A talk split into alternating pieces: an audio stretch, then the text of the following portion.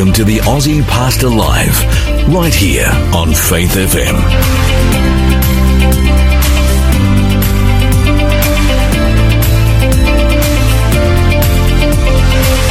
G'day, my name's Lloyd Grolimund. I'm the Aussie pastor. Welcome to our program. Today, I want to say coming from the COVID capital of Australia, Sydney. Yep. Hunty, our producer director, welcome to you. Thanks, mate. Good to be here. it is still locked down. Yep. We just don't seem to be escaping it. Yep. We're part of the Melbourne and Sydney zombies. Yeah, it's it's not easy uh, for people. I, you know, I, I'm living in a house, renting a house, which is in the middle of a brand new estate, and there's a lot of builders in that area, and the whole place is as dead as dead. Not a builder, not a painter, not a plasterer, not a bricky. No one's allowed to come to work. We are in tight, tight lockdown, hmm. and we're not going anywhere in this city. But good thing about radio is lockdown don't impact us. That's right. We can still take this message of Jesus right across the world. Yep. Well, Australia and the world, because we do put this kind of on, Yeah, we do. put the link on Facebook, don't we? So it goes around the whole world, Yep. actually. And so COVID can't stop that. And if you're out there and you're locked down, we want to give you a big welcome today. We know it's tough. We're sympathetic because we're with you. We're locked down Yep. too. And if you're free, I think there's only about, there's about 16 million people out of 25 locked down. So seven or eight or nine are, are, are free. So if you're free, enjoy your freedom because I'm sure lockdown will be coming to you shortly too. Hunty, Yes. got a good program today. Yeah, we do. We're going to interview a mate of yours, Yes. Fred Chilishay. Uh, Chilishay. Chileshi or Chilishay? That's a good question. It is. Yes. I'll ask him. Okay. See if I remember. I probably won't remember. you know what I'm like.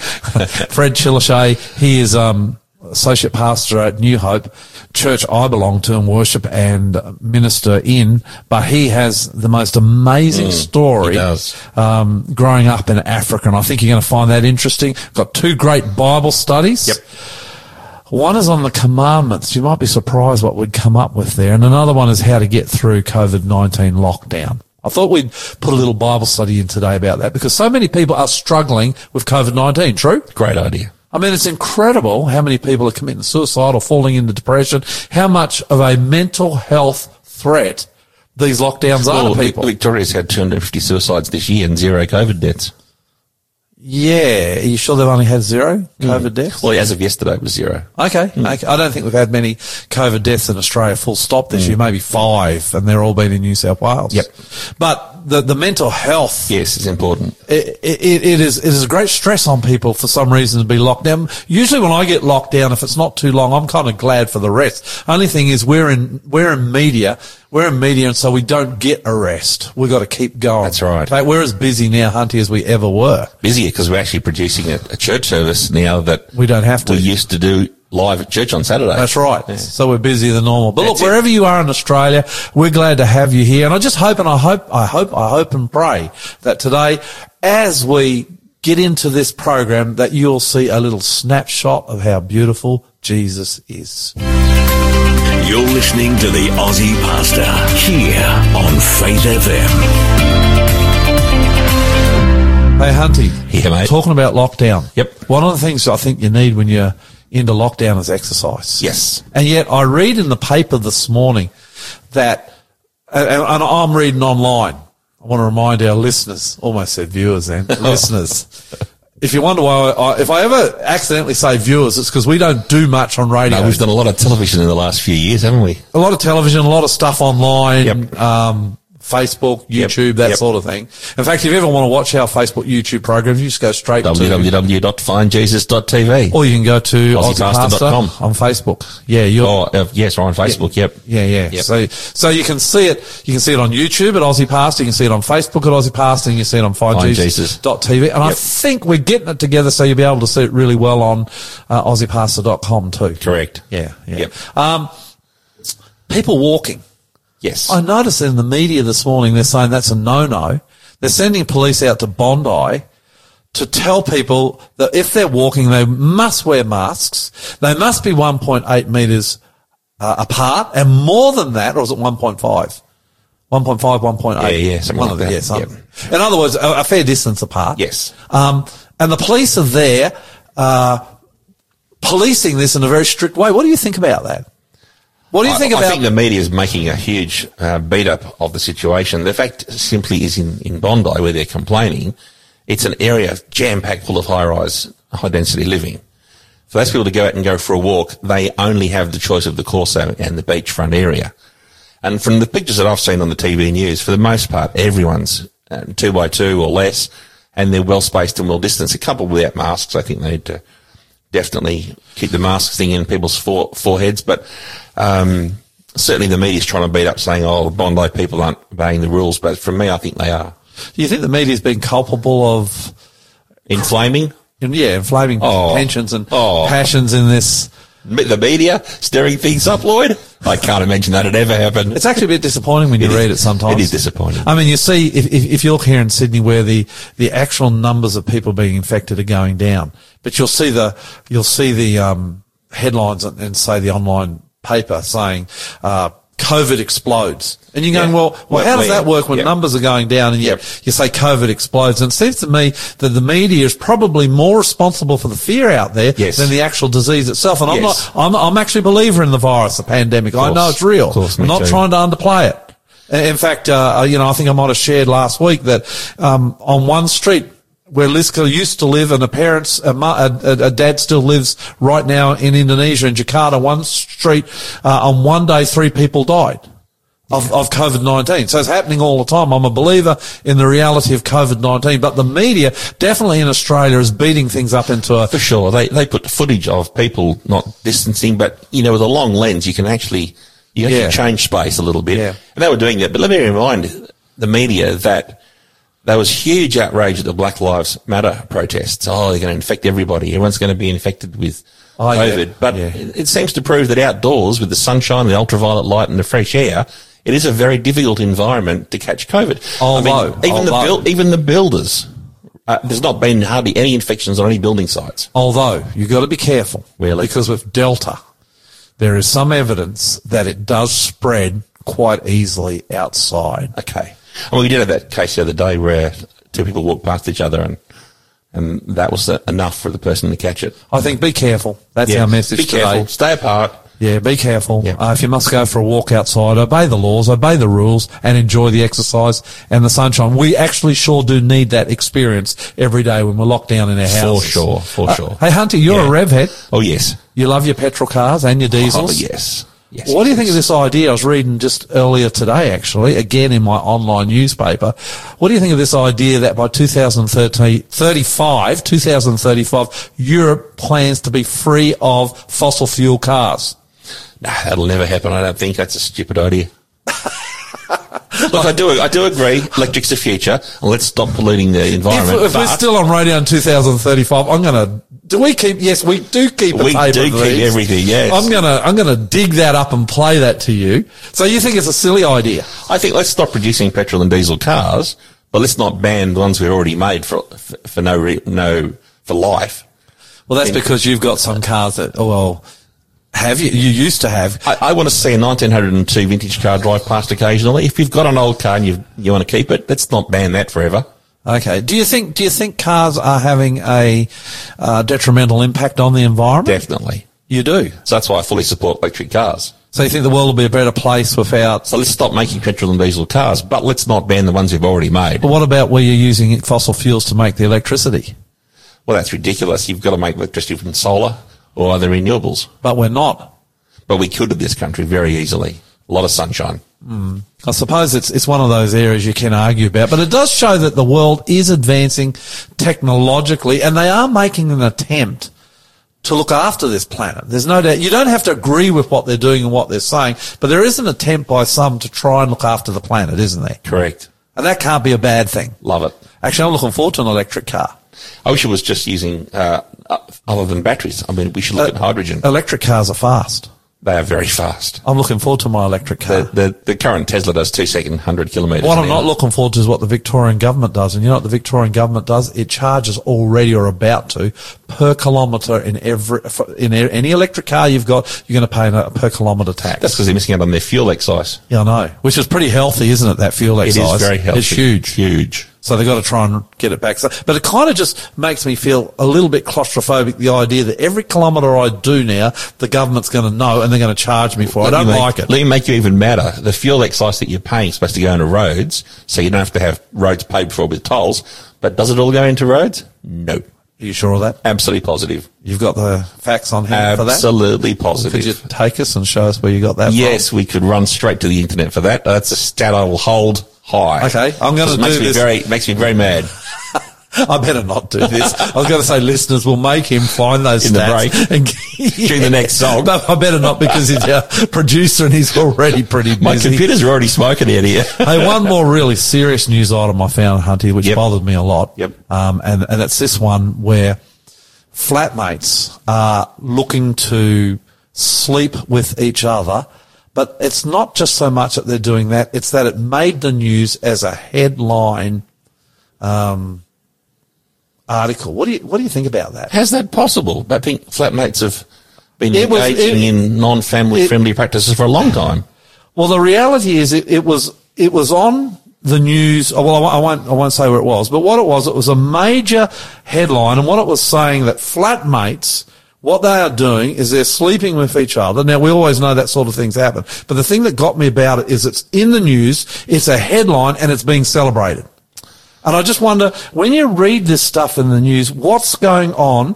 And it's entertainment. What is going on with our culture that these are the sort of things that are making supposedly, supposedly making it to supposedly family friendly news organisations and, and as headlines? What's going on? I guess when you take God and family as God created it, you take that out of the equation and then people will do their own desires.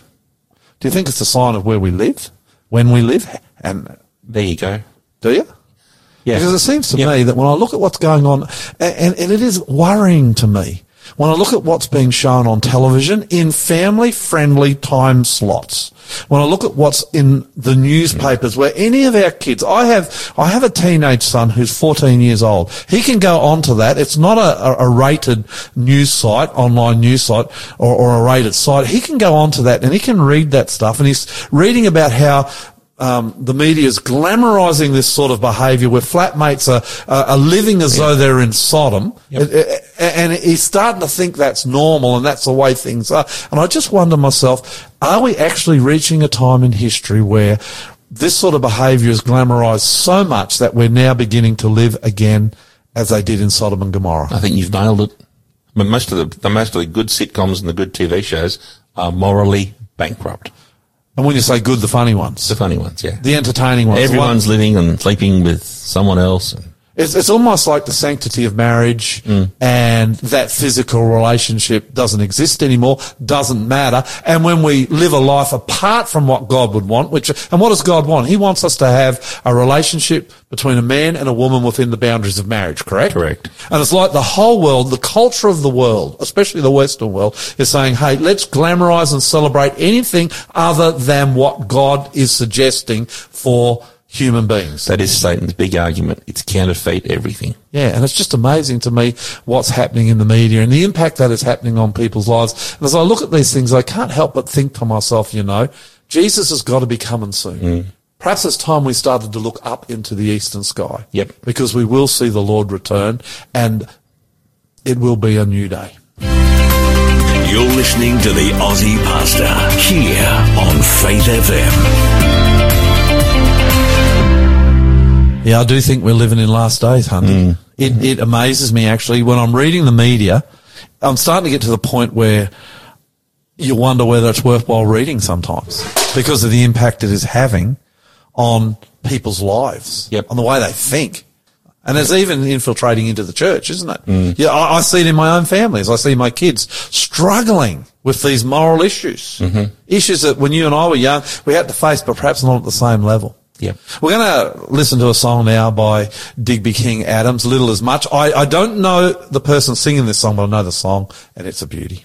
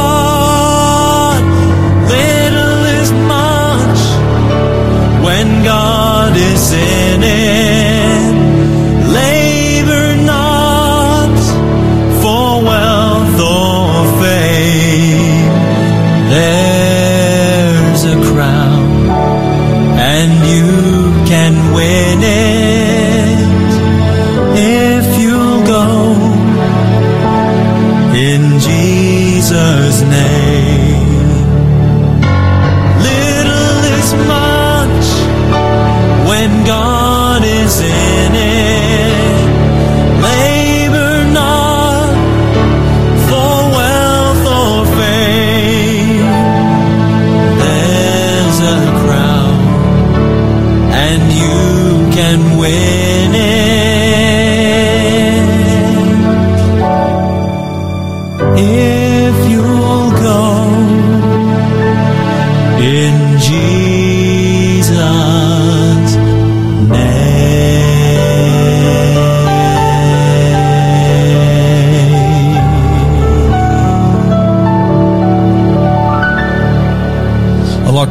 Fred Chileshe to our program today. Welcome.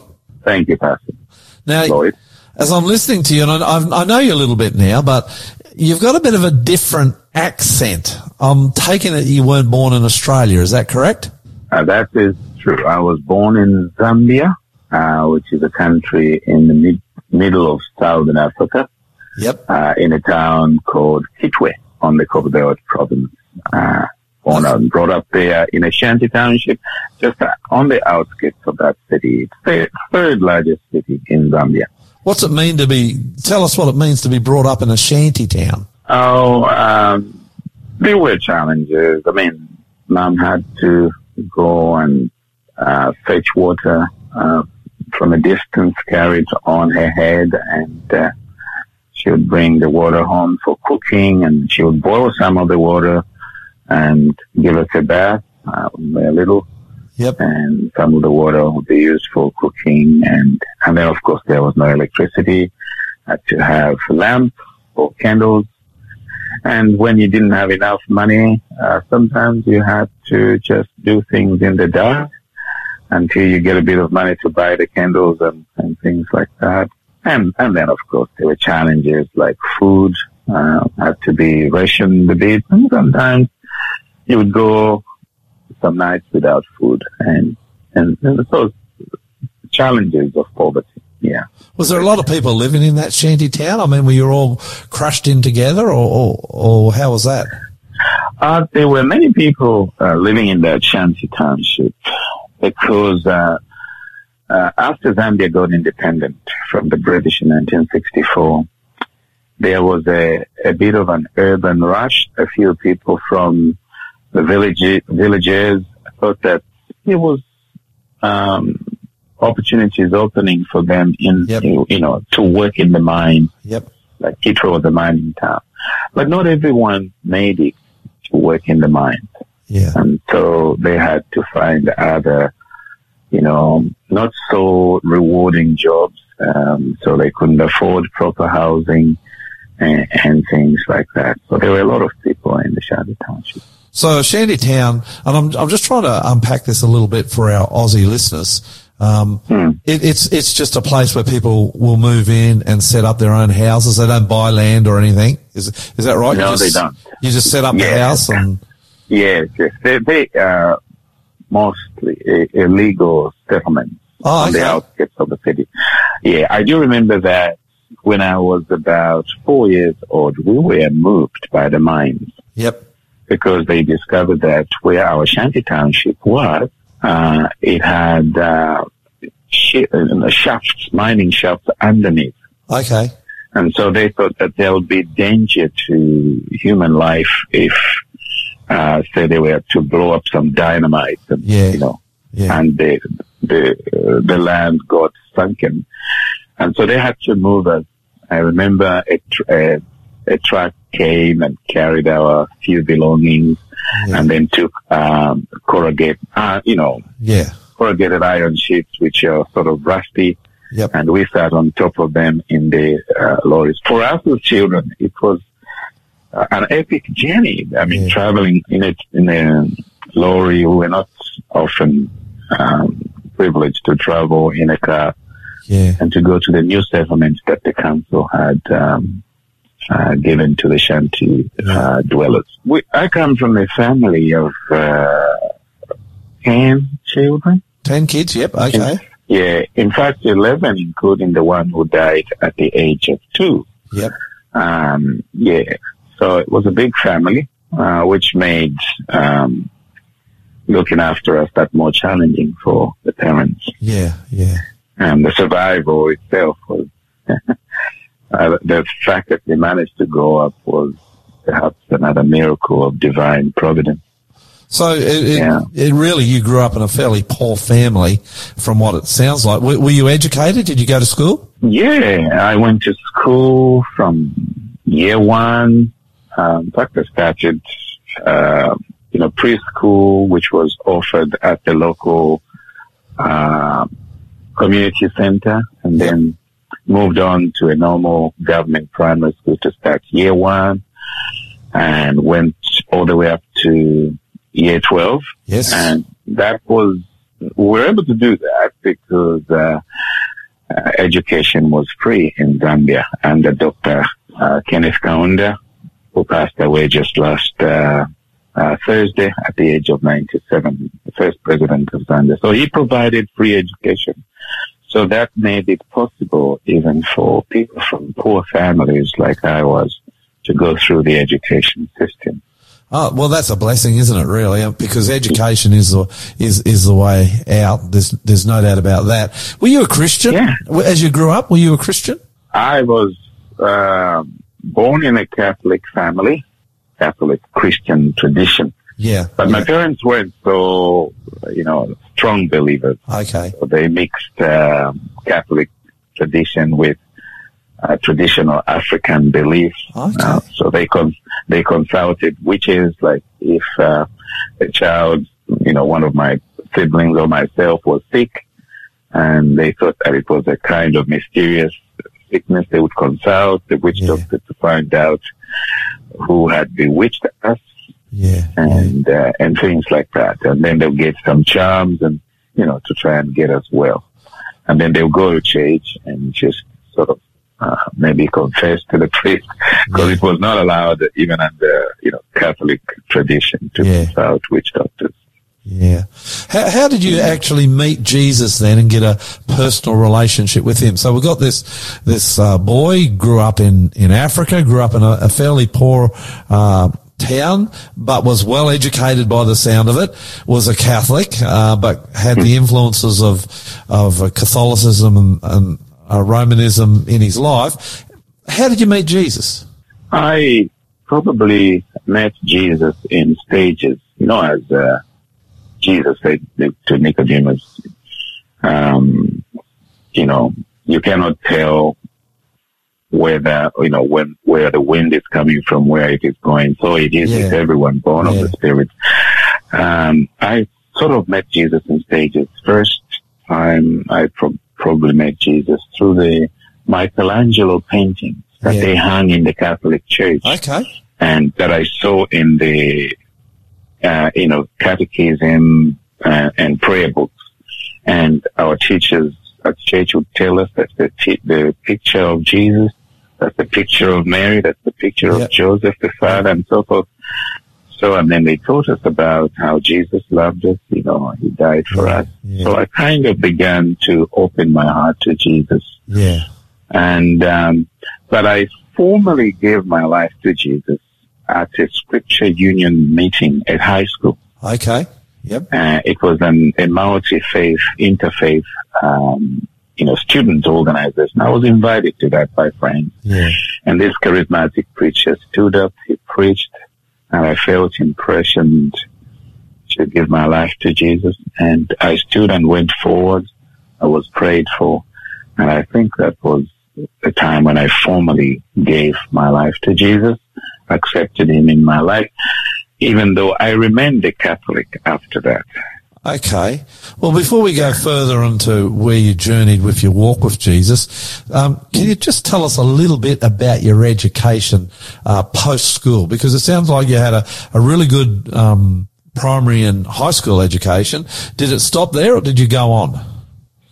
No, I didn't. Um, shortly after high school, I left the Catholic Church, became an Adventist, um, and um, I had gotten fairly good results Yep.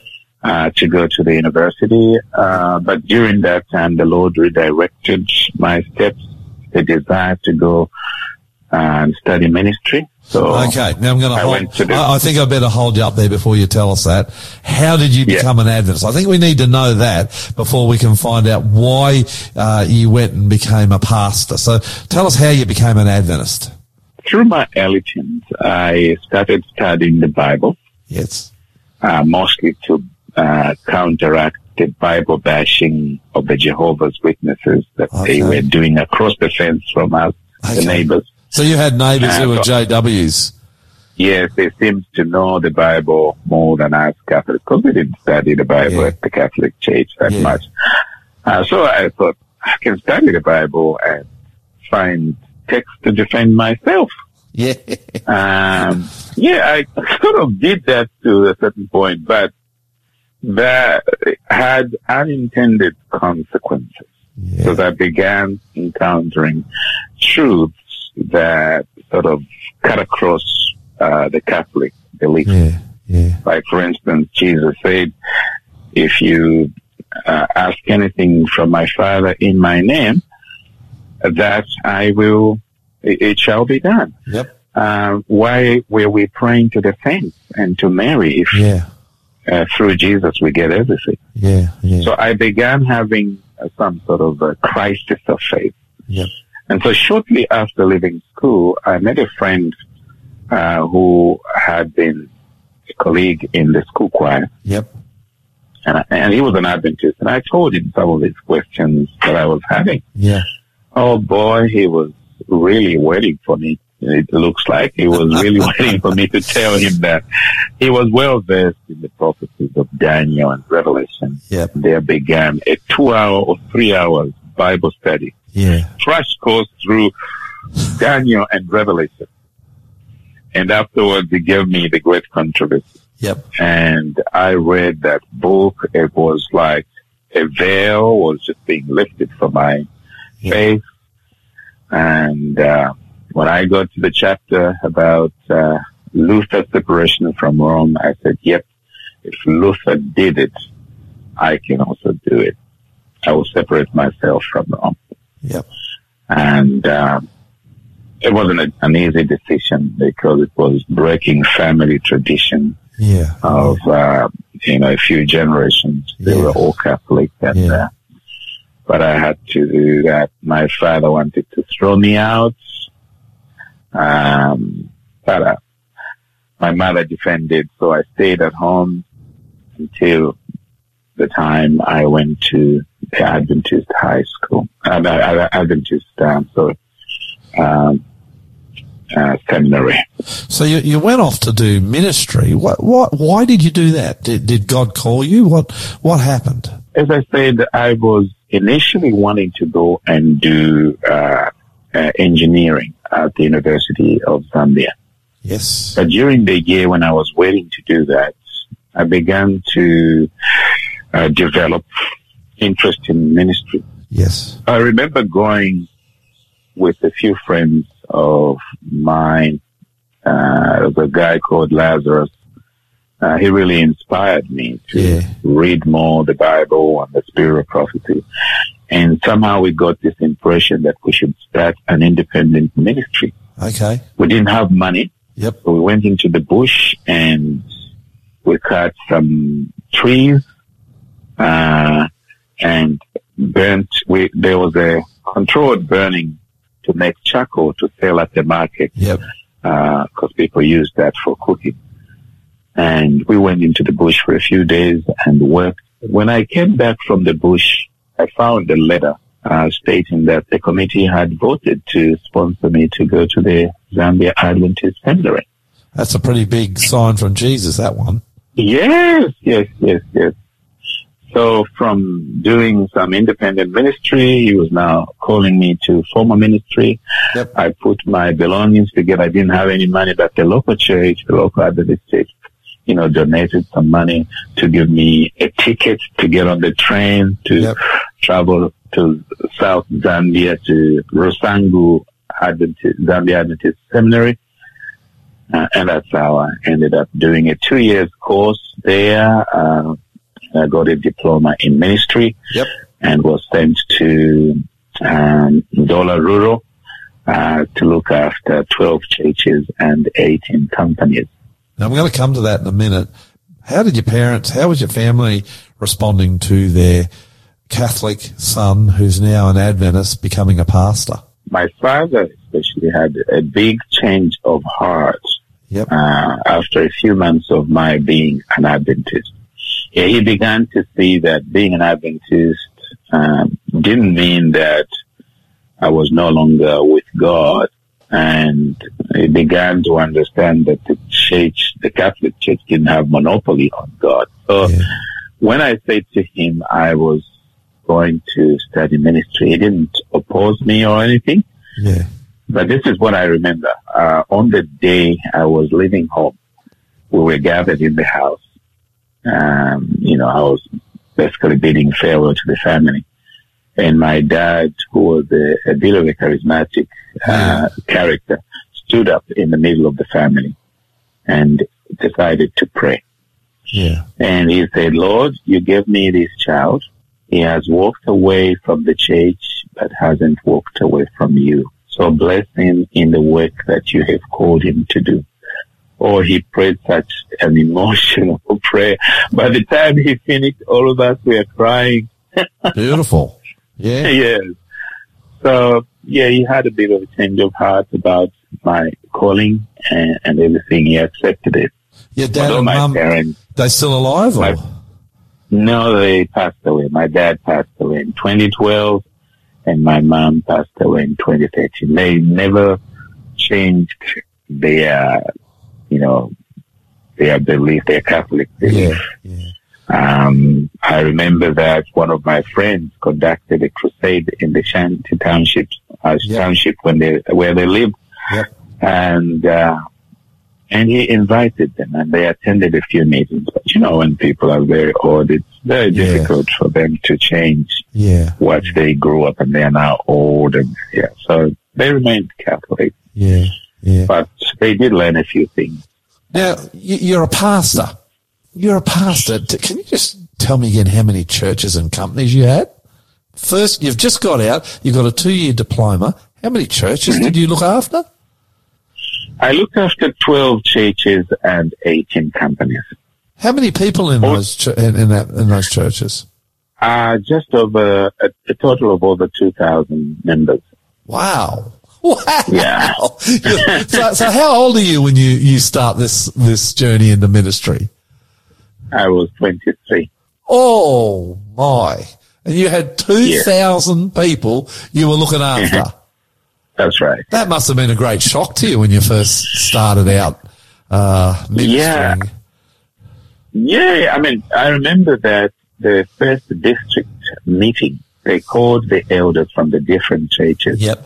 And this elder that lived not far from where I lived, he was actually uh, um, one of the teachers at the nearby Adventist school. He took me, so we took the journey walking through the bush to where the meeting was, Yeah. and I saw these elderly people. and Most of them were, you know, gray hair, Yep.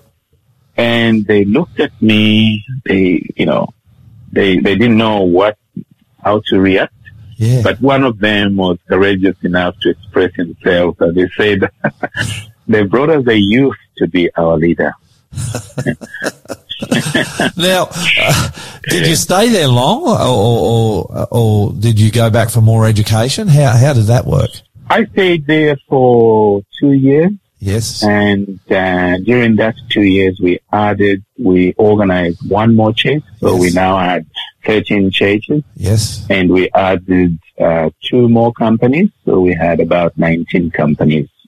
And how many people do you And, think uh, joined the, the the cause in that time of Jesus? Uh, probably maybe a couple or so hundred more. Wow. Um, and some of those uh, uh, people, in fact, most of them came through uh, lay people. Well, Fred, uh, that's an interesting story, and I'm really, really enjoying it. But we're going to take a little break for a moment, give you a, a chance to have a breather, and then we'll be back after a song. And there's something I want to share with our, our listeners before we do that too. You're listening to the Aussie Pastor here on Faith FM. Hey, Hunty, Yeah, mate. Is it too late for people to get into us today with prayer No, no, requests? no, no. with- We'd love to hear from you. with questions for Yes, the Aussie pastor. What do we call that? I keep, Ask the Aussie pastor. ask the Aussie pastor. So We'd love to hear from you. if you've got a question that you'd like to ask me, any Bible question or any life question, really, I'll have a go. Yep. Can't say I'll always get it good, but I'll have a go. If you've got a question you'd like to ask, or if uh, you'd like us to pray, and I want to bring a prayer request to you in a minute. Yes. But if you'd like to pray, how do they contact us, Hunty? Two ways. You can either text us or you can email us. So the email address is info at aussiepastor.com. That's easy, isn't it? That's it's easy. Info, Info at at aussiepastor.com. I'm, I've I've got that one in my head. Nice. Info at aussiepastor.com. That's an easy way. Yep. That's right. Now the, uh, the the phone number that you can text us on is zero four double eight double eight zero eight five one. That's zero four double eight double eight zero eight five one. And we'd love to hear from you today. We certainly would bring your questions to us and your prayer requests. We would love to pray for you. Actually, ask the Aussie pastor in that little prayer section is my favourite part of the program. Really? Yeah, because we're getting to hear from our listeners, and it, we doesn't, it, doesn't, it doesn't stress you random questions. oh, if I can't answer it, I'll just say no. That doesn't stress me because if I can't answer it, I'll just That's admit true. it and go away That's and true. find another answer. Hey, talking about prayer. Yep. And uh, I know um, Pastor Fred won't mind the break, so we'll give him just a little bit of time to, to rest before I get into his Yep. questions again. I have a friend, Pastor Brad, and his wife Christy. And they have a little girl whose name's Imogen. Mm-hmm. And Imogen is one just over one years of age. And Imogen has been fighting cancer for just over 12 months of her life and she cannot beat it. Now I'm going to tell you the type of cancer it is. It's glioblastoma multiforme grade four. Oh, grade four. It's a very, very rare cancer.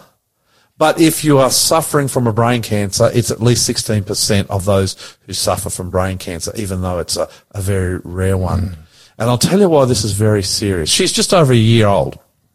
We've been, we've been praying for her. We've been praying for her for just over a year. She's had this literally from very early on in her life. and we thought she was getting better. Well, at least holding it. But she's just had tests in the last 48 hours that tell us that it's spread to her spine. Oh dear. And uh, the parents shared publicly what type of cancer it was. Now, I'm going to share it with you again. I'm going to have another go at this. Um, glibla, glioblastoma multiforme, grade four. And let me read what it says on my computer about this type of cancer that this little girl is suffering. It says this is the most malignant type of astrocytoma. That's cancer. It grows rapidly and it often causes pressure in the brain.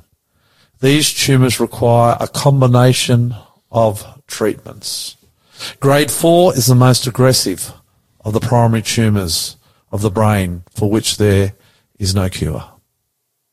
Management remains palliative and includes surgery, radiotherapy, and chemotherapy. And with optimal treatment, patients with GBs have a median survival of less than one year. Now, through prayer, this little girl's been going for over one year. She's over a year. She had her one year birthday not so long ago. But we are praying for her that God will work a miracle for her and show his power and his authority over these awful diseases to the whole world. And what I'll tell you this, listeners, is I'll keep you informed of what is happening with this beautiful little girl, Imogen. And she is a beautiful little girl. And if you go to our Aussie Pastor Facebook page, you'll mm. see a picture of her with her mum and dad Yep. and her story. And we'll let you know how that goes. But the reason I'm sharing this with you, and her parents are happy for us to take this public. The reason I'm sharing this with you is I'd like to ask you, our listeners, to pray with us for Imogen. Let's pray for a miracle. I have seen God work miracles, Hunty. Me too. I remember when I was a pastor at Wahroonga Church, a lady came to me with a similar type of cancer, only it was a breast cancer, and uh, it was fatal. She was going to die. And I remember, and the whole church is a witness to this. And, and I'm not, I'm not one of these pastors who runs around and lays my hands on people and, and, and demands that God heals them. I ask God quietly. I believe God hears our prayers and he answers them according to his will. That's important. But I remember we got the elders of the church together and we went and prayed for this lady up in the hospital. Do you know that the next day she went in for an operation and she's going to have her breast cut off because it was breast cancer. When they went in, the cancer had gone. Wow. So they called the, sur- the, the surgeon called her in. So, so, so they just had a look around and made sure that was the case and, and nothing happened basically. They, they called her in the, in, in the following few days and, and the surgeon said, we can't believe it. It's like a bushfire. We can see that a bushfire's been through there. We know that you've had cancer. We can see it, but it's all gone. Wow. And to this day, she's been cancer free. Praise the Lord. But the truth is, Hunty, I've seen other occasions where we've prayed for people furiously and long and intently and deeply, and they've passed on to sleep. And the great thing about being a Christian is you know that death is not the final frontier. In fact, it's just a short break before we see Jesus and he comes again and he resurrects us. So whatever future God has for Imogen, she's got eternal life in front of her and we know that and we take great comfort from it. But she's one year old. Her parents love her deeply.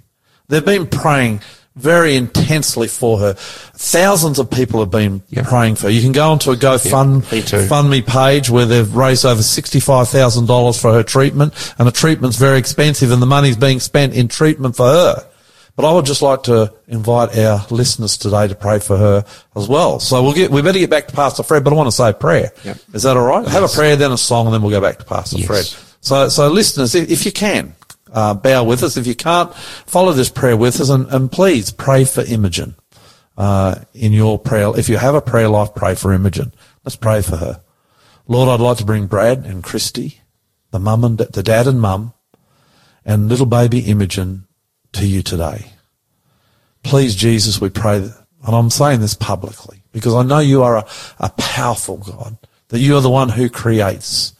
You're the one, Lord, who, who put Imogen together in the first place and, and you can repair and you can heal. And so I ask you in the name of Jesus of Nazareth that if it be your will to the glory of the Father, that you bring healing to little Imogen. I'm asking you this, Lord, publicly, so that your fame and your power can be spread throughout the land. And Imogen can grow up to be a servant of yours. Please, Lord, hear our prayer and be merciful, we pray. In Jesus' name, amen. Amen. I think this next song is applicable to the battles yep. and the heartaches and these struggles and the fear that many face with diseases like this. Not My Home, sung by another pastor friend of mine, Greg Pillay.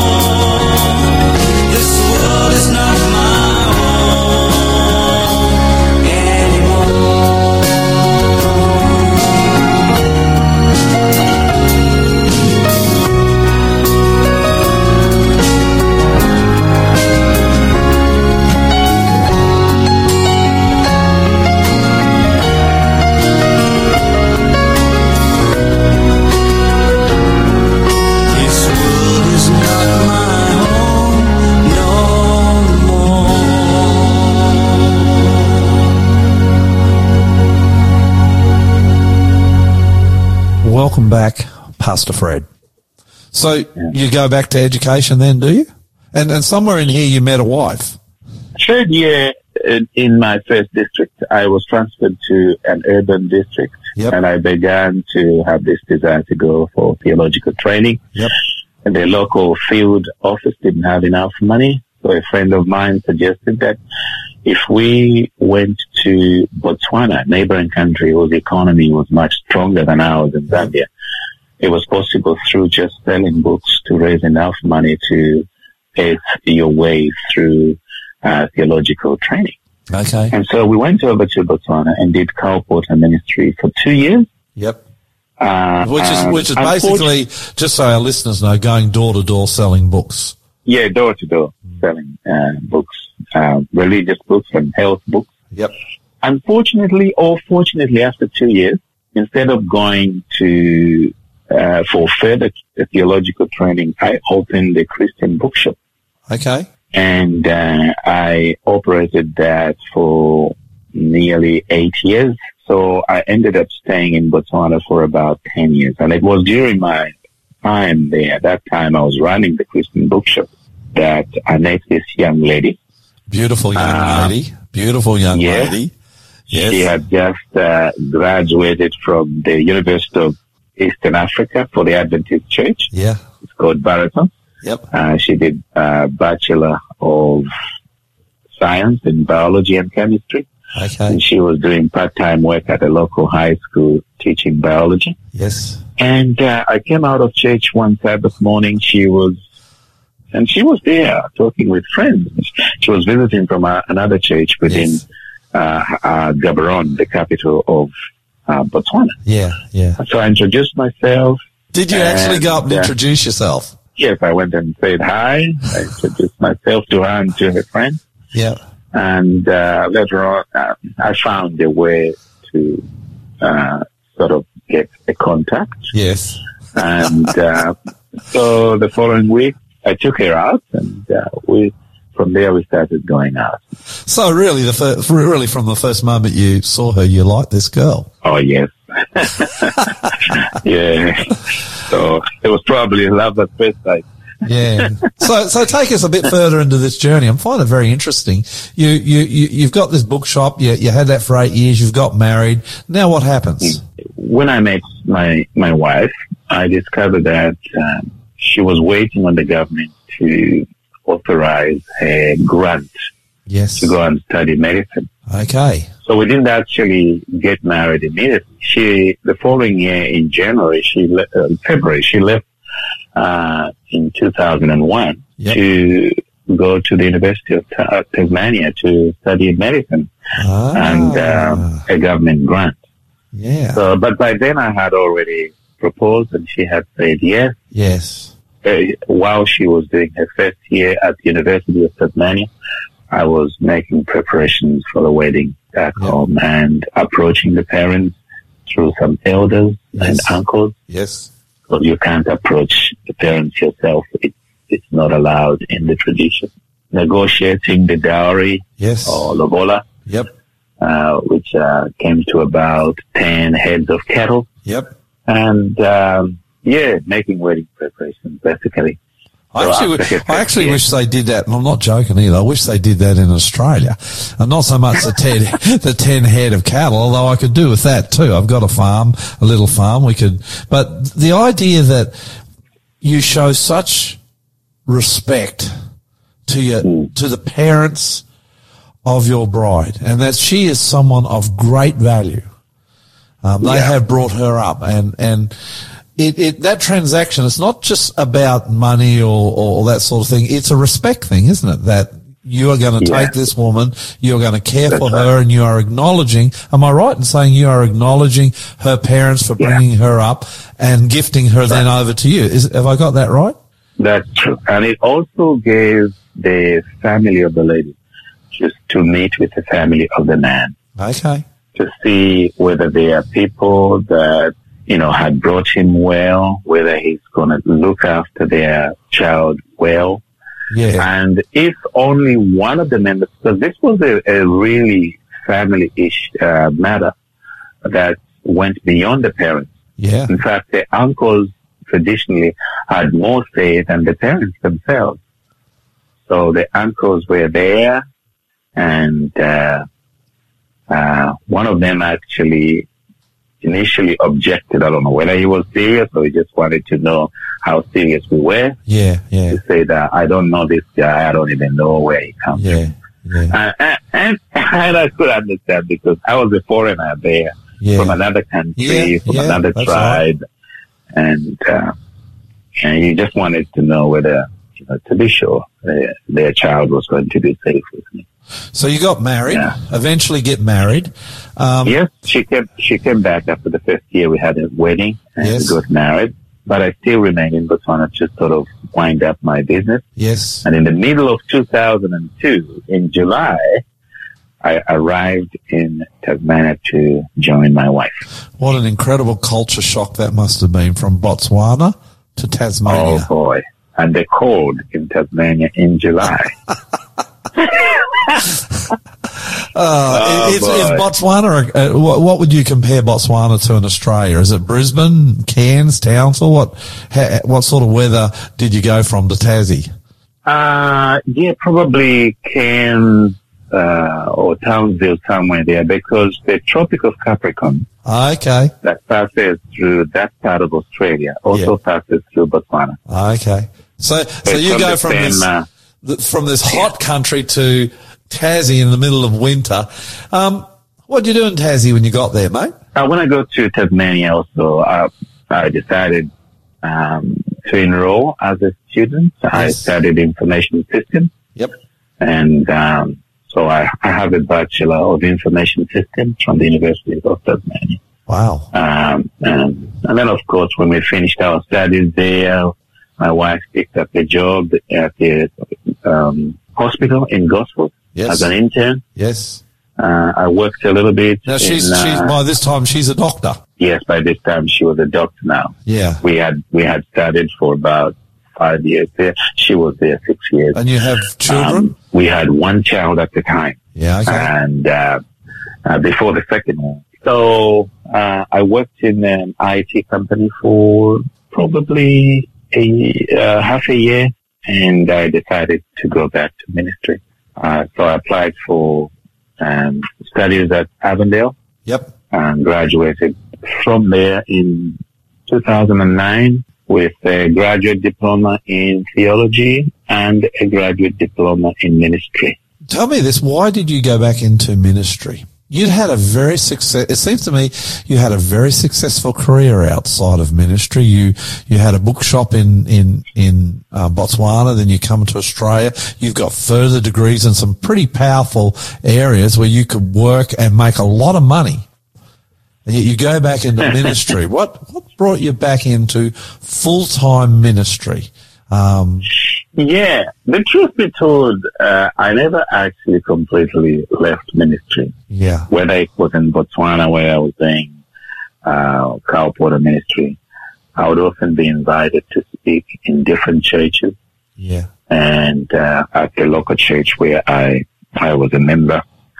Um, and when I went to Tasmania, um, I ended up being on the conference preaching um, um, roster. So they had this system where they rotated preachers, yeah, and uh, they put me in there. So I would travel sometimes to Launceston to preach. yeah. I'll go down to Margate, Rosny, and other churches, including Glenorchy. So I preached in all of those churches. And each time I preached, people affirmed that uh, I needed to be in ministry. Yeah, And my wife said, she, she used to say the same, the Yeah. same thing. So when we moved to Gosford, I worked um, for half uh, a year in IT. Uh, so that desire sort of grew, and I decided to just go back into ministry. sounds like a calling to me. Yes, absolutely, Now, absolutely. you're an African man in Australia, um, an African Australian now. Um, has there been challenges moving from your culture in Africa to Australia, which I would, I'd imagine would be complete, completely different? Has it been challenging or pretty easy? How's that been for you? Um, in some ways, it's easy. Obviously, uh, Australia provides um, a, a high quality uh, standard of life, and um yeah, life is pretty easy in in in that regard. Um, I have my wife and I have more than we would have ever dreamed. Uh, we've been so blessed in this country, Yeah. uh, and so uh, it, it's it, it's amazing. Yeah. But uh, there are challenges, of, of course. I think the biggest challenge is that in Africa, well, we sort of have a bigger social network. Yeah. Yeah. Like I, I could rock up at my friend's place without an appointment. And if he's there, we'll just sit down and chat Yeah. without an appointment. Yeah. I can't do that in Australia. Uh, even my kids, uh, to play with the neighbors, I have to ask the, uh, the parents. When we grew up, you just rock up, uh, you know, Yeah. uh, you just say, go and play and they'll, they'll disappear in the township Yes. and come back when they're hungry. Yeah. Uh, you know they'll come back. And, and if they misbehaved, because it was a community of elders, uh, somebody in the community would discipline them Yeah. and they'll report to you that they disciplined them. Yeah. They Yeah. had the right, you know, to discipline any child who misbehaved. And, um, and so I, I think it's that social, uh, aspect that can make life a bit challenging. Yeah. Yeah. Uh, you can become lonely, especially in big cities. Yeah. And so, um, yeah, uh, that's the only part. But material wise, life is much easier. You can afford a house. You can afford, you know, many things that you probably wouldn't have been able to afford uh, back in Africa. You've been on a long journey with the Lord from Botswana to Australia, actually from Zambia to Botswana and then to Australia. Um, you've That's right. crossed cultural boundaries. You've gone to new countries. You've seen a whole lot of new things and all the while Jesus has walked with you. Someone listening to this, if they're considering Jesus, what would be your advice after uh, many years of having Jesus as your friend walking with you? Yeah, I mean, the best decision I made in my life was to give my life to Jesus.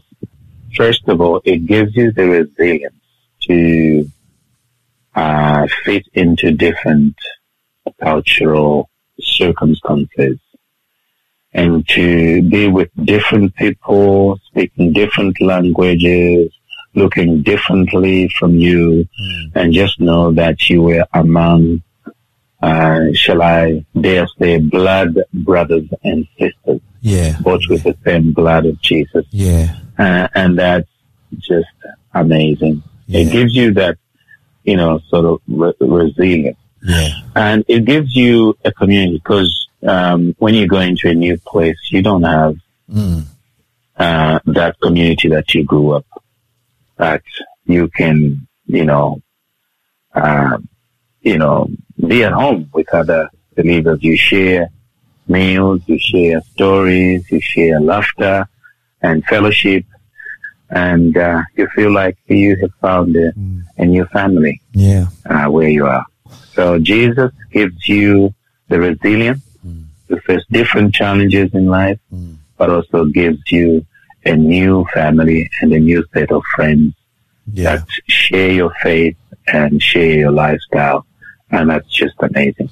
Very true. And I know Fred Chileshe personally. He works with me at New Hope. He is a fine preacher, very God centered, Bible centered preacher who loves the Lord.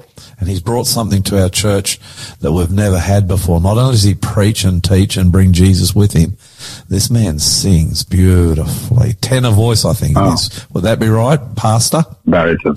Baritone. Sorry about my ignorance with music. Baritone voice. And if you want to hear him, well, in Northwest Sydney, you just come along to New Hope because we're trying to get him to se- preach and sing as much as possible. We've worked you hard, haven't we? Yeah. and thank you to you, Pastor. Um, it's been lovely to work with you and you have provided a structure um, that we can work uh, together with Yeah. in uh, building the kingdom of God. Thank you. We are and we're friends. And thank you for joining us today. Um, very interesting. I learned a, a lot more about your life and, and I hope we can get you on again some other time. Maybe share with us some of the stories of God's goodness to you through the years. Thank you. God bless you, Fred. Thank you, Pastor Lloyd. pleasure. You're listening to the Aussie Pastor here on Faith FM. He's a good bloke, Pastor Fred. Absolutely. Come into our church, made a real difference. The church members love this guy. And as I just saying then, he can sing. Oh, yeah. Man, can he sing? He can. He's, what were you saying about the difference between a tenor and a baritone, Hunty? Uh, a, a baritone's just a tenor that's got a better voice. Is that true or you just made no, that no, one it's up? true. It's deeper, richer. It's uh, it's bigger. If you're a baritone, it's com- it comes from opera and theatre. Okay. You're better than a tenor. So, so those famous guys from Italy are, They're baritones. they're not tenors. Well, the, Why do they the- call themselves the four tenors? The three Yeah. tenors, yeah, Yeah. yeah. You got me. Oh, okay. tenors, baritone, you're not sure. I just thought that a baritone was just a tenor that could sing better. Okay, well, he is a beautiful singer and, And he's he a good preacher. so well. And he's a man of God and we're very blessed to have him. And he's got these amazing stories He does. that he comes up with. I've never known a guy who's been to so many places, done so much, and had so many experiences. And his, his walk to Jesus is a real exciting one. So very grateful to have Pastor Fred with us today. Mm. are, we are. Hey, uh, I, I don't want to labour this too much because we do do it every week, but I'm really enjoying the Aussie Pastor segment. Yeah, me and, too. Uh, I enjoy that we can pray for our listeners. And just one more time, and then we'll have a song. If you want to contact us today, Yes. And give us a question. We've got some please- already coming in. Yes. Praise the Lord. But I'm please always, do. yeah, I'm always glad when they come in, Auntie. We, we love our program to be relevant, and by you asking us questions, that keeps us sharp and relevant. So if you'd like to contact us, it's easy. Info at aussiepastor.com. That's for email. Or if you're on your phone or want to text us, 0488 880 851. Okay. Easy. I'd love to hear from you. We would love to, and also prayer requests. We'd love to pray for you too. yeah. I'll not be shaken by Wendell Kimbrough. Good song.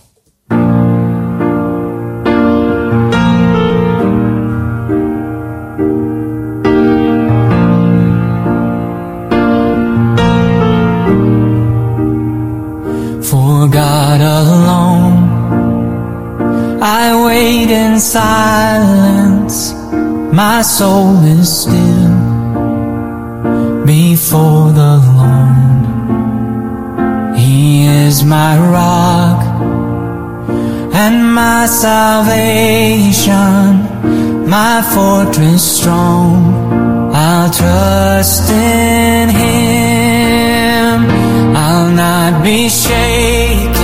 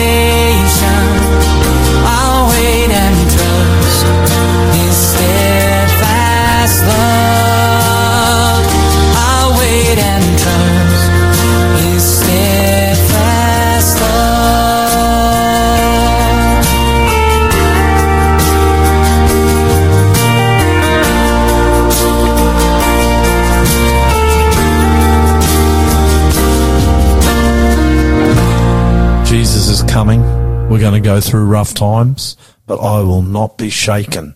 I like that song mm. by Wendell Kimbrough. Good one. Good stuff. Let's do Bible study. Okay. The Bible studies on radio have always got to be short and to the point. Yep. So, almost 4,000 years ago. Well, three and a half, maybe three. We're not exactly sure. Children of Israel, they escaped from Egypt. That's a great story. Go and read it in the book of Exodus. God takes them. Three million, a million, three million. Again, we're not sure. But they'd been slaves for 400 plus years. God takes them out of Egypt. Moses, great leader of God. This is a great story. God takes them out of Egypt, takes them across the Red Sea, and they head out into the desert, and they get at the bottom of this mountain called Mount Sinai. Never been there, nor have you, have you, Hunty? We'd like to go to Mount Sinai, but we haven't been there yet. And while they're there, camped around Mount Sinai, you can imagine a million, maybe three million. Again, not sure, but there's a lot, a lot of people there. God comes down on the mountain. There's lightning. There's thunder. And then God speaks to the people these ten laws called the Ten Commandments. You might have heard of them. These ten laws were not just given to Israel, but they're given to the human race.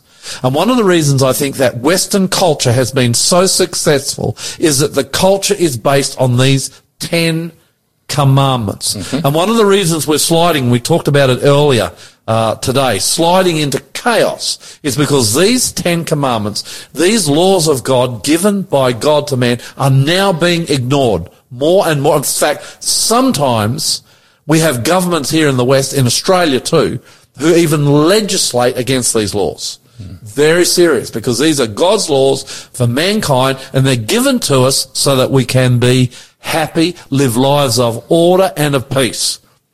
I want to quickly look at these 10 laws. Yep. What are they? Do you know them off by heart, Hunty? I used to. I do. Oh, wow. You know why? I used to teach my kids these laws. and I used to pray to the Lord, look, I said, Lord Jesus, I will teach them these laws. And so I can kind of take it to their heads. But Father, you've got to take it from their head to their heart. Yep. And I mean, when this law is in your heart, man, does it change your life? Let's look at them quickly, Hunty. Yep. Verse three, law number one. You must not have any other God but me.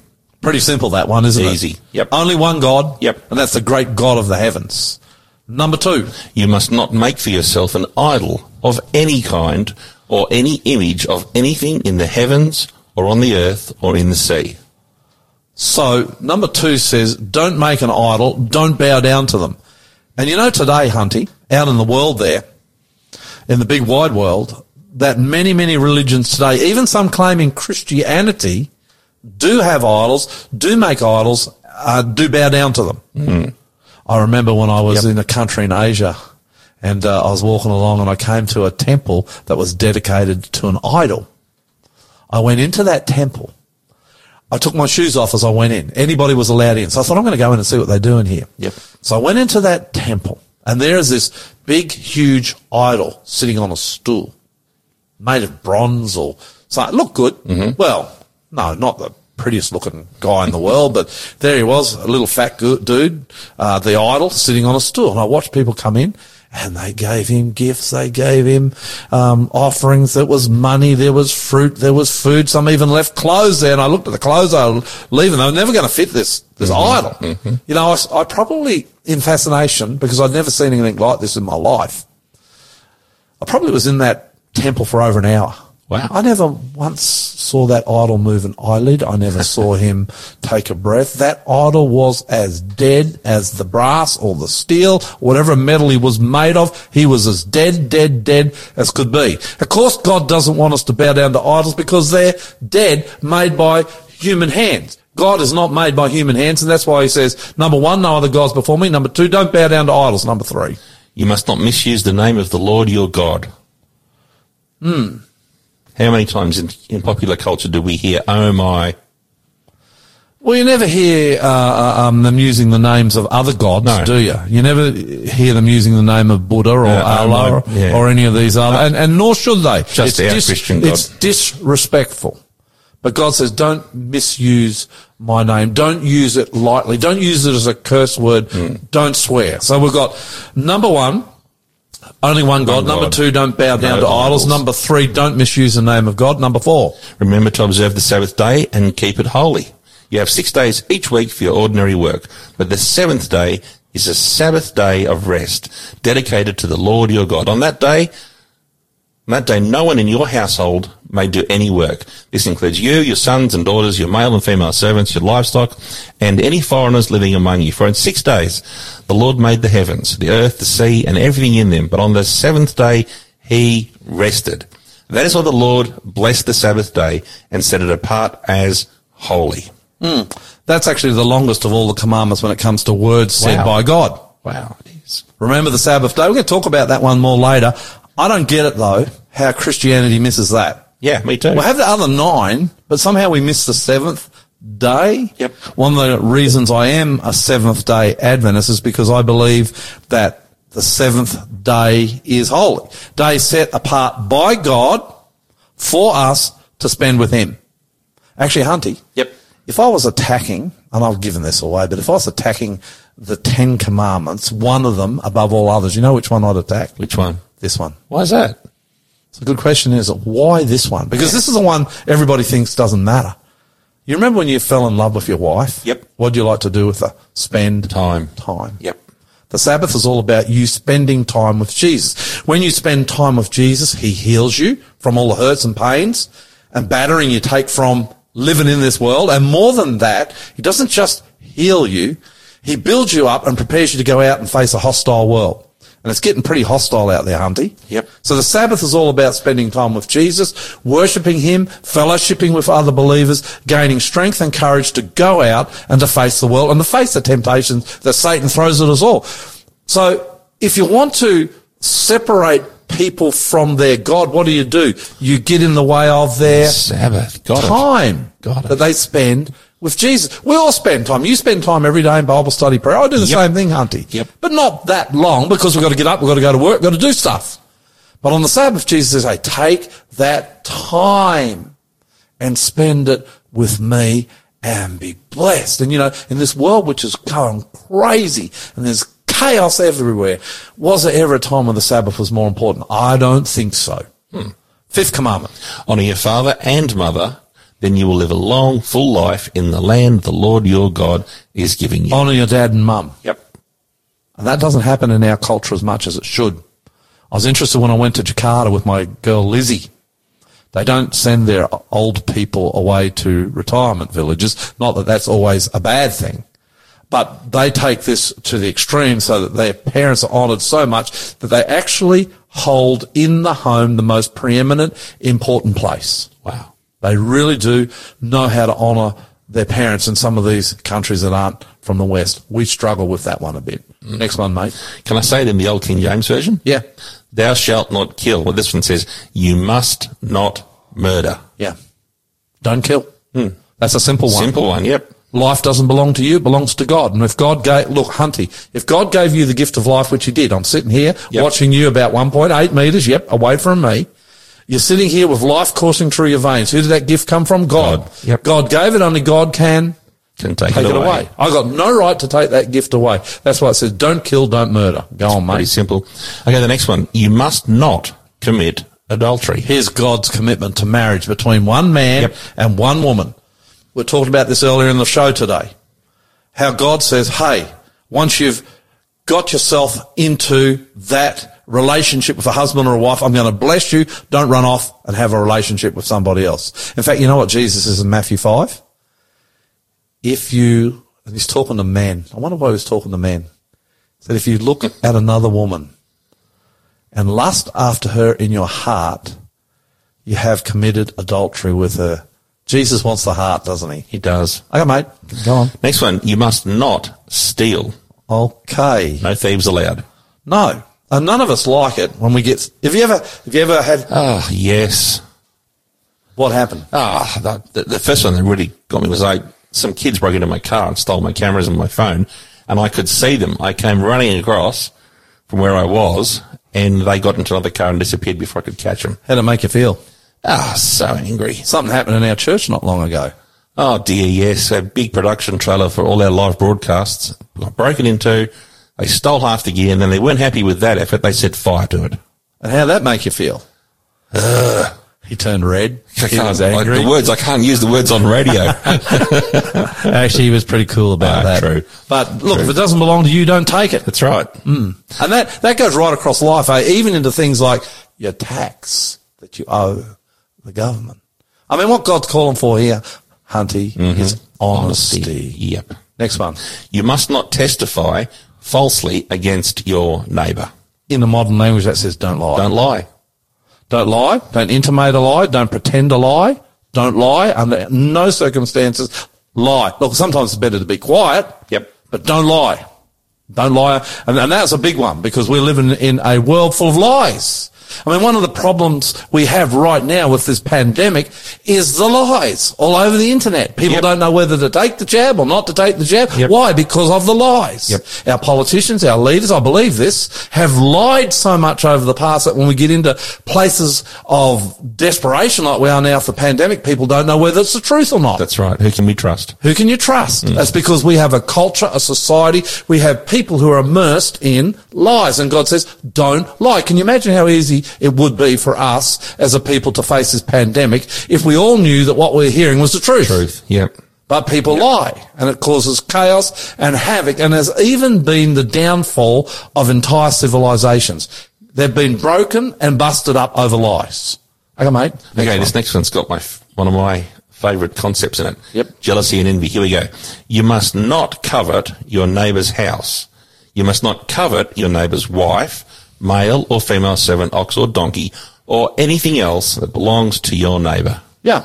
Don't covet or don't want what's not yours. Especially his Ferrari. I know where you live, mate. you got no one round you with a Ferrari. You telling the truth there? um, yeah, look, it, it's an easy one, isn't it, to want what you don't have? That's right. Hmm. Yep. Good laws. Yep. Do you think you can do them off by heart, Hunty? Nope.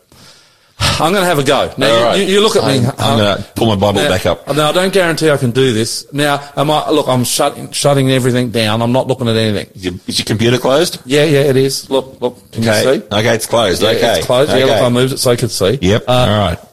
Here we number one. Yep. No other gods Yep, before me. got Number it. two, don't bow down to Yep. graven images. Number three, don't take the Lord's name in vain. Correct. Number four, uh, remember the Sabbath. Absolutely. Number five, obey your parents. Yes. Number six, don't murder. Yes. Number seven, don't steal. Number eight, don't. No, lo- you missed one. number seven, Number seven. don't commit adultery. You got it. Number eight, don't steal. Correct. Number nine, don't, don't, don't, just number eight, don't steal. Number nine, give it to me, I've lost. Don't false testify Yeah. against anybody. Don't lie. Yeah, don't lie. Yep. Don't lie. And number 10 is don't covet. That's it. You nailed them all, I got 80%. You did good. Better than I could do. yeah. Uh, look, the law of God is very, very important. And it's something that God's given to us in love. And this next song by Cara Klein, it is about the love of God for us.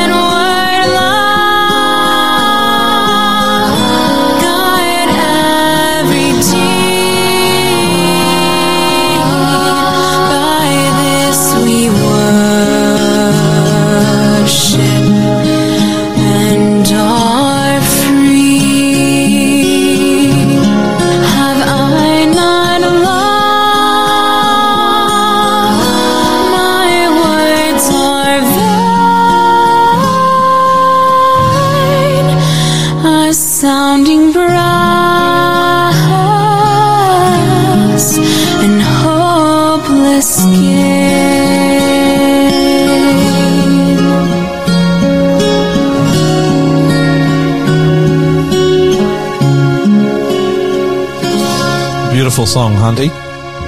Yep. Ask the Aussie Pastor, you ready? We're ready. Let's go for it. Okay. The first one I think is a comment. Let me say. Okay. A good way to think of the vaccinations is just think of the Israelites in the wilderness when they were being infested by snakes. God's vaccine was the bronze snake. He provides for us when in need. Yeah, yeah, that's a good one too. It is. Yeah, it is. I like that. Thanks for that uh, comment from unknown, but you know who you are, and we're very glad for it. Go on, Hunty. Okay, I've got one here from a lovely lady named Cindy. Yep. Um, I listen to your sermons on Faith FM and love listening to them. I class myself as a Christian. I try and follow the Ten Commandments, although I do not attend church. I was baptized Lutheran. I feel this need to make contact with my Lord, but I find it hard to pray. You prayed a conversion prayer, and I thought that was exactly how I feel and want to convey to the Lord, but I do not have the words to pray. So, Pastor Lloyd, would you be able to give her the words again? Yeah, look, conversion prayer comes from the heart, and there are no exactly exact words that you say. But my conversion prayer, which is a morning prayer, is Lord, here I am. Take me, I am your son. Um, forgive me for my sins. I want to follow you with all my heart. In Jesus' name. Amen. Yep, love it. Okay, well, while Aussie Pastor coughs a few times, I'm going to read the next question. Um, I have a couple of questions. Where did baptism come from? When John the Baptist was baptizing, was this a new thing? Also, when Jesus said to Okay, take, that's the first part of the there, yep. question. Where did baptism come from? Yep. Not exactly sure. It turns up in the Bible around John the Baptist. Um, I know that Jesus certainly taught it after that. Um, and I'm going to go away and take that question on notice and come back with a better answer next week. But there's no doubt that baptism by immersion, I'm not talking about baptism when you're a child and sprinkled. That's actually not baptism. Biblical baptism is by immersion, as John was doing uh, in the wilderness. We've been there hunting down on the Jordan, Jordan River. River, yep. Yep. Uh, that's John was baptizing by immersion. In other words, fully putting the person under the water, uh, symbolic of death to the old life, coming up out of the water, a new life in Jesus. Jesus comes down. He's baptized by immersion. He wasn't sprinkled. He was baptized by immersion. That's the first place that I know of in the Bible where it was ever seriously um, practiced as an ordinance. But I'm going to do some work on that and come back next week. There you go, Harvey. Okay, There's was- one I didn't know straight off the bat. All right, and, and Thomas, that's the same lady, has a, Yeah. a second part to her question. Um, also, when Jesus said to take up my cross, our cross, Yeah. This was before his crucifixion. We look back now and understand, but why would he use the word cross in that way before it had relevance to his disciples? Just curious. Ah, well, look, the cross was a implement of torture and death and burden long before Jesus was put on it. It was a regular practice of the Romans with criminals. So the cross didn't uh, find its inception with Jesus. The cross has had been there for 100, 200 years or more before Jesus Christ. And when Jesus uses the term "take up your cross and follow me," he's saying, "Hey, uh, it, it would be in terminology they understood. Hey, take up." the task, the work, and follow me. It's not going to be easy. It's going to be difficult, but I'll be with you and you'll be okay. So that's, that's kind of what Jesus is saying there. there you go. Does that work for you, Hunter? It does. It Okay. does. Next question from unknown. How is it we believe that we, sorry, how is it we believe that we believe concerning death? Or what we believe concerning death? When there are many testimonies of individuals who upon death, near-death experience, leaving their own bodies and have confirmed their experience. Okay. There are a lot of NDEs around, near-death experiences, uh-huh. where people apparently die. I remember, didn't, didn't old mate Packer have one of those? No. No. He actually died and said, I've got news for you. There's nothing out there. Oh, okay.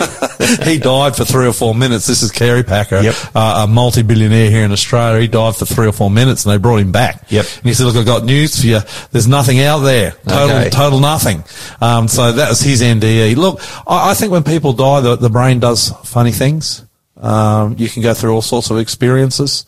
Um, my view on that is I'm going to stand by the Bible. The Bible's very clear that when you die, Ecclesiastes 9, 5, 6 and 10, the dead know nothing. Jesus was very clear that when you die, you go to sleep. He goes and he says to Lazarus, he, he says to his disciples, when Lazarus dies, I'm going to go and wake Lazarus up. Lazarus was unconscious. There was no thought. There was no action uh, in his life. And so, so I'm going to go by the Bible on that. I'm going to believe what the Bible says, and I'm going to recognise though that when people do die, especially in the first few minutes after death, the Bible still, uh, the Bible, the brain, Body, yep. the brain is still active, and all sorts of things can happen. Okay. Very good. Okay, unknown caller. Um, sometimes, like Job, I feel like the troubles won't end. Are there lessons we can apply from Job's experience to our everyday lives now? Oh, look. Again, I think of little Imogen. Aren't they going, hmm. Brad and Christy, with the little girl going through a Job experience? If you don't know the Job experience, go and read the book of Job. You, you know what I get out of the book of Job? No matter what happens to me, no matter where I go, no matter what I suffer, no matter how bad things get, Jesus is with me. Jesus will never leave me. And there are times where I just can't understand.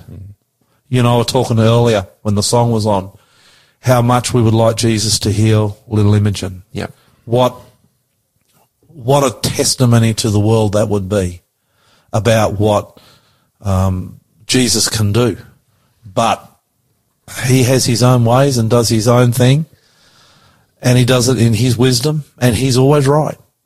So in the end, I've learned to accept the sovereignty of God. I've learned to accept my place and what happens to me. And you know what I'm asking more than anything, Hunty? What's that? I know at 57, if Jesus doesn't come soon, I'm going to have to walk that lonely trail. Yep.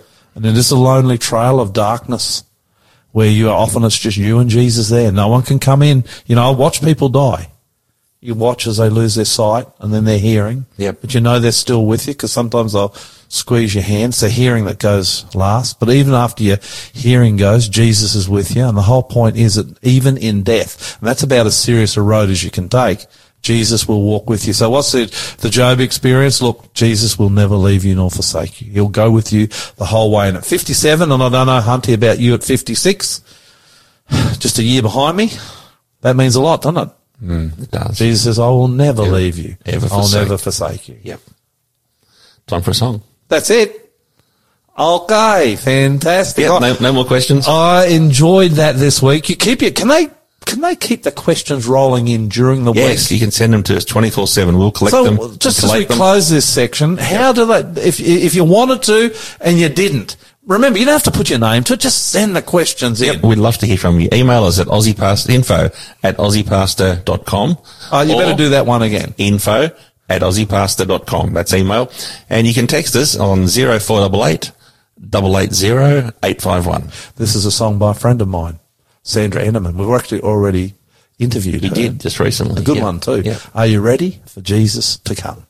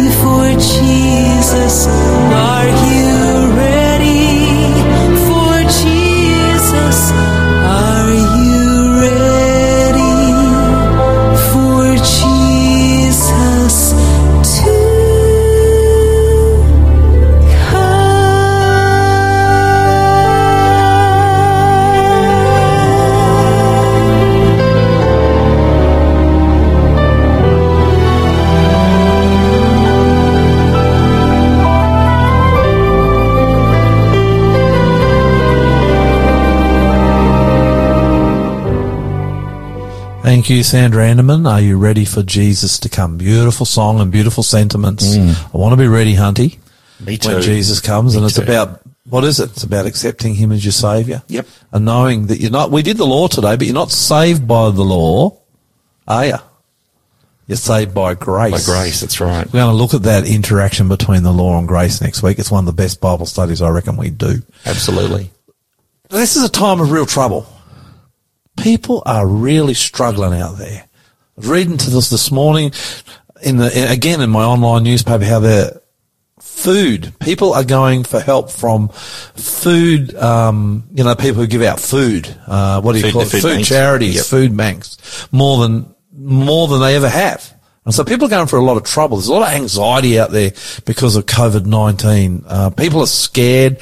They don't know whether to get the jab or not to get the jab. They don't know how to deal with everything that's going on. Mm-hmm. And I just wanted to leave our listeners today with a precious little promise found in a little story of Jesus 2,000 years ago. And it's a story that Jesus gave us for this day, for the very day we live in. Let's look at it, Hunty. Okay. It's found in Luke chapter 8. It's only four verses, verse 22 through to 25. I'm going to ask you to read it straight through, mate. Got it. One day, Jesus said to his disciples, let's cross to the other side of the lake. So they got into a boat and started out. As they sailed across, Jesus settled down for a nap, but soon a fierce storm came down on the lake. The boat was filling with water and they were in real danger. The disciples went and woke him up shouting, Master, Master, we're going to drown. When Jesus woke up, he rebuked the wind and the raging waves. Suddenly, the storm stopped and all was calm. And then he asked them, Where is your faith? The disciples were terrified and amazed. Who is this man, they ask each other, when he gives command even to the wind and the waves obey him? In that little story, Hunty, Yep. is the key on how to get through the world as it comes to an end just before Jesus comes. Really? I reckon, yeah, that's the time we live in right now. Go and read Matthew 24, go and read Luke 21. Jesus gives a whole lot of signs of what the world will be like just before he comes, when the world ends. Yep. We're living in the end of the world. And it is a time of fear and it's a time of great anxiety. Here's a secret to going through the end of time with no fear and no anxiety. Take this on and you're never going to be afraid. What is it? Well, it's a simple little story. Jesus said to the disciples, let's get into the boat. We're going to go to the other side. Yep. So disciples get into the boat and they head off for the other shore. On the way to the other shore, they get caught in a storm. Now let me stop right there. Let's bring this into our experience, our life. Yep. Jesus says to you, Hunty, I'm going to take you on a journey. Get into the boat with me. You got it? Got it. And so you get into the boat. Got and it. you begin life's journey with Jesus. He Got says it. we're going to the other side. Yep. So who are you with? Jesus. Now let's look at your life for a minute. Better yours than mine. Have you ever been in any storms? Oh, many storms. Many storms. Sometimes do you feel like your boat's sinking? Absolutely. I mean, you and me, we've mentioned this before on this radio program. We've both, unfortunately, very unfortunate, been through divorces. Yep. That's about a bigger storm as I've ever had. Don't know about you. Yep.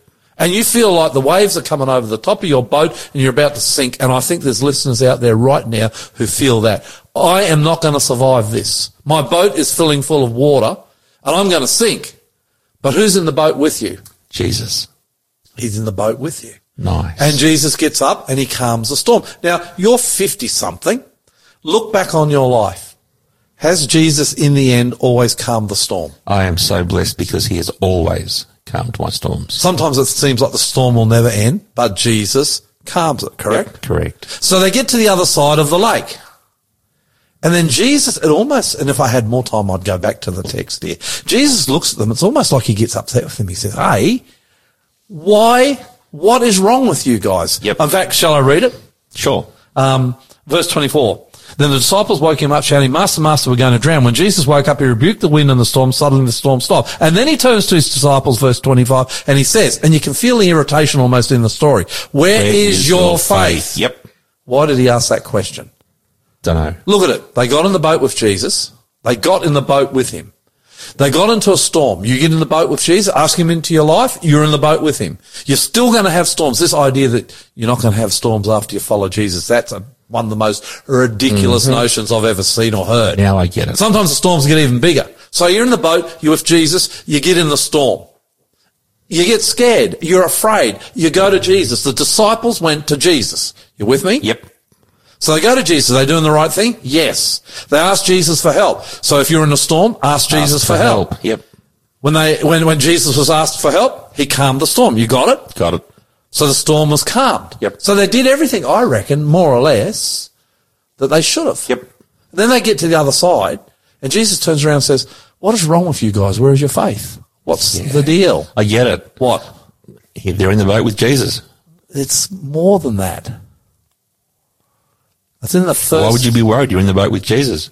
But you can be in the boat with Jesus and you're still going to get Oh worried. yeah. Oh yeah. I You've been get it. worried? Oh yes. Yeah, a lot. Here's the answer, verse 22. One, see if you can pick it up, Hunty. Yep. One day Jesus said to his disciples, let's cross to the other side of the lake. So they got into the boat and started out. Stay with me. Oh, I got it. Jesus had already said they were, Yeah, crossing the lake. They're going to cross Wow. to the other side of the lake. That is so cool. And when you've got Jesus and he's in your boat and he says you're crossing to the other side, you are crossing, Crossing to the other side. other Wow. side. How beautiful is that? Love it. So when you feel down and when you feel discouraged, when you're anxious and you're afraid, never ever forget Jesus never leaves you and you're going to the other side with him.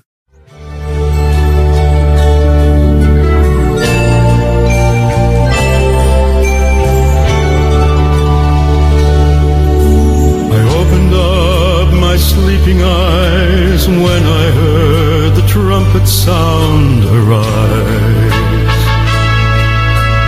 Did I rest one hundred years, a thousand, or was it just one night? Love lifted me into the air. I soared with others gathered there through a canopy of grace to a place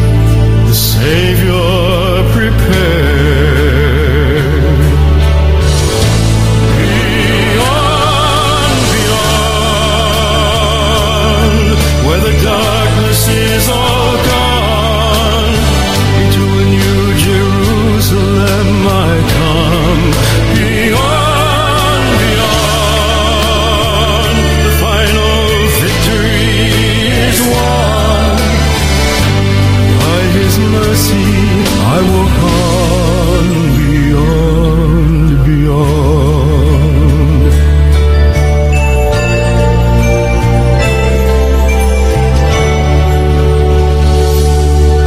The city gates were open, lit with a glorious glow. Walls of jasper, pure as glass, reflected miles of golden rose singing holy, holy, glory to the Lamb, the only King. When I saw my Jesus on his throne,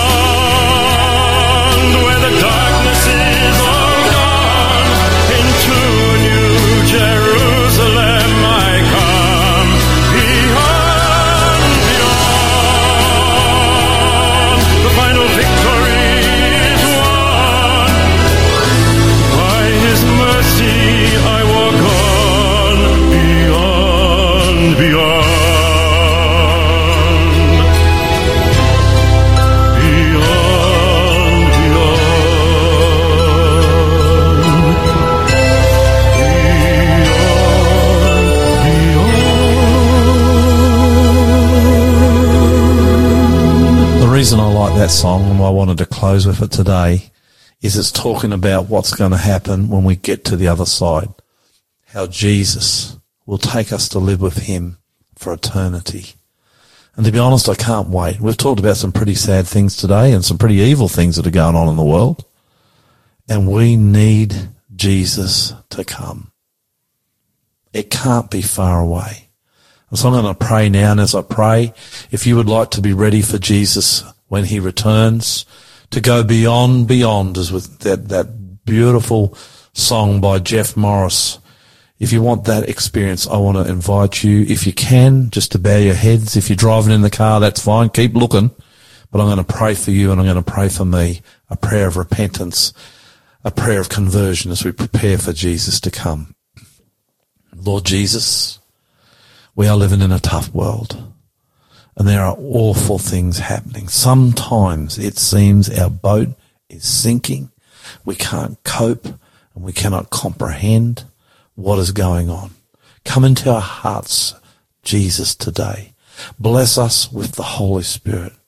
We repent of our sins. And when you come back, we want to be ready is our prayer in Jesus' name. Amen. My name is Lloyd Grolimund. I'm the Aussie pastor and I love you. But Jesus, He loves you, and I know this from my own experience. He loves you a whole, whole lot more. See ya next time.